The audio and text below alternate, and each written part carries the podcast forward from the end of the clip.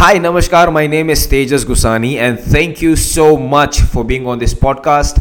This is hashtag DigiFyi episode number five, and uh, it's about who's your audience. Now, in the digital environment, you get to identify the exact target audience um, through their location, through their behaviors, through their interests, and different various aspects of identifying the user persona. But before identifying the user's persona, the audience persona, it's important for you to understand what are the categorizations of the audience that you would require to get your campaigns functioning well.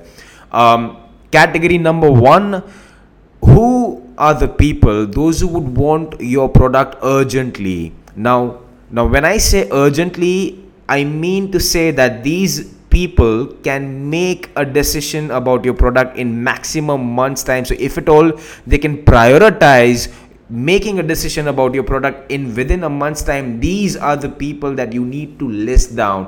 Why would they want to make a purchase urgently who are these people those who would want to make a purchase urgently? What are the reasons these people would want to make a purchase urgently? Why is there an urgency in these people about your product? By answering these questions it will be much easier for you to identify the urgent audience of your product. Now the second one is the people those who love your product again as i when i say a product i don't only i'm not only sticking up with the product i'm talking i'm talking about the entire uh, entire business service that you have. It could be the service maintenance product or something of that sort. Um, the second category is who are the people? Those who love your product. Um, maybe they wouldn't take an an action immediately. They would make a purchase immediately but they do love your product. Now, by identifying why they love your product would help you understand the user the user's psychological behavior when they think of your service or when they see your your product or when they when they when they uh, interact with the the product or some sort of that exchange why would they fall in love with your product and who are these people, those who want to fall in love with your product or they already have fallen in love with your product? Um, by defining this, you would at least get to know that which audience would engage more with most of your content online. Um, these also could be potential influencers. Now, who are the influencers? This is something that I'll be covering up in the next podcast. But for now, the third category. The third category are the people, those who have got no clue about the product or the service or the concept or the business existence as well.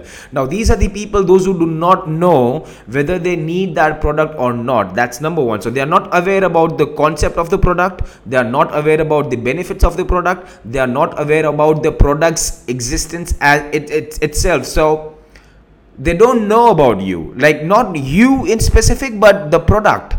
And that's a big market. That's a market wherein you can basically maybe you could be the first entrant uh, in you know in the in the market area or you maybe could be the the best service provider or the best product designer in that market area. But the people are not aware about your existence. So by defining all three categories it would give you a very ground root ideation of who exactly the audience is and why and how and where we can reach them.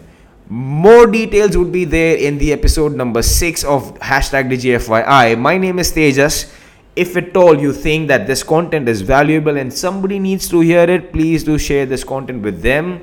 And if you like it, please do subscribe to this channel. Thank you so much.